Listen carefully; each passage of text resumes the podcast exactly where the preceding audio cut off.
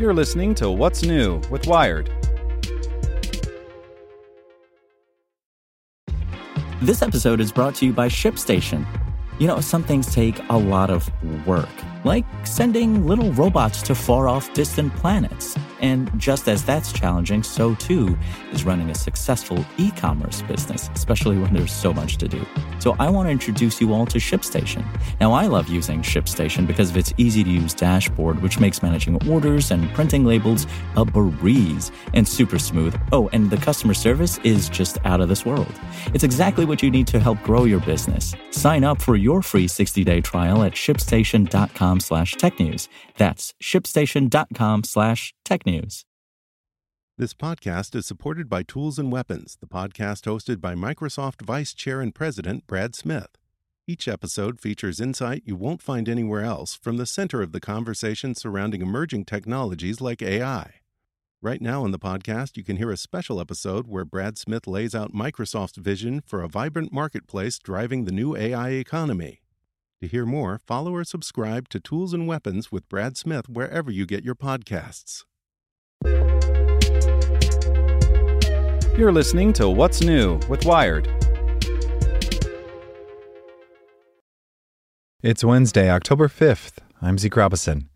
Today we're talking about how the eastern Mediterranean water is rapidly warming. Water is stratifying into layers, just like a cake, and that's allowing carbon spewing crystals to form. Make sure to listen to the end to find out what other Wired podcasts you can check out today. If you stand on the coast of Israel and gaze out across the Mediterranean Sea, you'll spy deep blue, calm waters that have sustained humans for millennia. Beneath the surface, though, something odd is unfolding. A process called stratification is messing with the way the sea processes carbon dioxide. Think of this part of the Mediterranean as a cake made of liquid, essentially. Fierce sunlight heats the top layer of water that sits on cooler, deeper layers below. Out in the open ocean, where water temperatures are lower, CO2 dissolves in salt water, which is what allows Earth's seas to collectively absorb a quarter of the carbon emissions that humans pump into the atmosphere. But as the eastern Mediterranean Sea heats up in the summer, it can no longer absorb that gas and instead starts releasing it. It's the same thing that happens in a bottle of soda that is carbonated with carbon dioxide. You usually keep it cold so the dissolved gases will stay dissolved says Or Bialik, a geoscientist at the University of Münster in Germany. If you leave it in your car for a while and try to open it, all the gases are going to pop out at once, because when it warms, the capacity of the fluid to hold CO2 goes down. Boom, fizz, you've got a mess on your hands. In the eastern Mediterranean, this dynamic is rather more consequential for the climate than a sticky car interior, as the sea begins burping up great quantities of CO2 that the water can no longer hold, and Bialik and his colleagues have discovered that these warming, stratifying waters teem with a second carbon problem. The team recently caught aragonite crystals in sediment traps. Aragonite is a form of calcium carbonate, which oceanic creatures like snails use to build their shells. Except in the increasingly hot eastern Mediterranean, the aragonite is forming abiotically. That's another sign that the water is getting so warm that it's releasing its carbon load. In these hot, shallow, stable waters, the fluid on top doesn't mix much with the underlying colder layers, in contrast to deeper parts of the ocean where upwelling brings up cooler H2O. The conditions are so extreme that we can definitely generate calcium carbonate chemically from these waters, which was kind of a shock to us, says Bialik, who co authored a recent paper describing the discovery in the journal Scientific Reports. He did the research while at the University of Malta and University of Haifa. It's basically like a beaker that sits there for a long period of time, and it's long enough to get these reactions going and start generating these crystals. It's like the experiments you might have done as a kid with sugar crystals. You added a bunch of sugar to water, saturating it. Nothing happened until you dropped in a string, which allowed the sugar to precipitate into fat clusters that clung to the string. Similarly, when the Mediterranean heats up and stratifies, it's saturated with carbonate. How exactly the aragonite reactions get going, Bialik and his colleagues can't yet say, but they may start with nuclei like specks of dust blown off nearby land, upon which the layers of aragonite build into crystals, a very tiny version of the string in the sugar water. It's also worth noting that the Mediterranean Sea is one of the most microplastic polluted water bodies in the world. In 2020, scientists reported finding 2 million particles in a single square meter of sediment that was only 5 centimeters thick.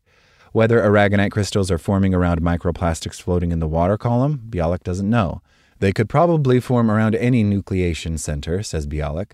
I expect that microplastics may also be a possible one, but as scientists love to say, more research is needed. What Bialik and his colleagues can say, though, is that as these crystals form, they release CO2. So much so, Bialik calculates that they account for perhaps 15% of the gas that the Mediterranean Sea emits to the atmosphere. As the sea warms up and loses its CO2 both from the water belching it up and from the proliferating crystals, its acidity actually goes down. This is the opposite process from the one that's causing widespread ocean acidification. As humans spew more CO2 into the atmosphere, the oceans absorb more of it, and the ensuing chemical reaction raises acidity. Acidification makes it harder for organisms like corals and snails, which are known collectively as calcifiers, to build shells or exoskeletons out of calcium carbonate. But as the Mediterranean warms and releases its absorbed carbon back into the atmosphere, it gets more basic, reversing that acidification. That should be great for calcifiers, right? Not necessarily. Many of them have specific temperature ranges in which they can build their shells. Not too hot, not too cold, says Bialik. And even if the sea is getting less acidic as it warms, that heat stresses these organisms in a different way, not to mention the stress of being constantly exposed to extreme levels of microplastics. It's not clear whether aragonite crystals are forming in more places around the world. Scientists are already aware of whiting events in which calcium carbonate precipitates in much more obvious ways, turning the waters around the Bahamas and in the Persian Gulf a milky color.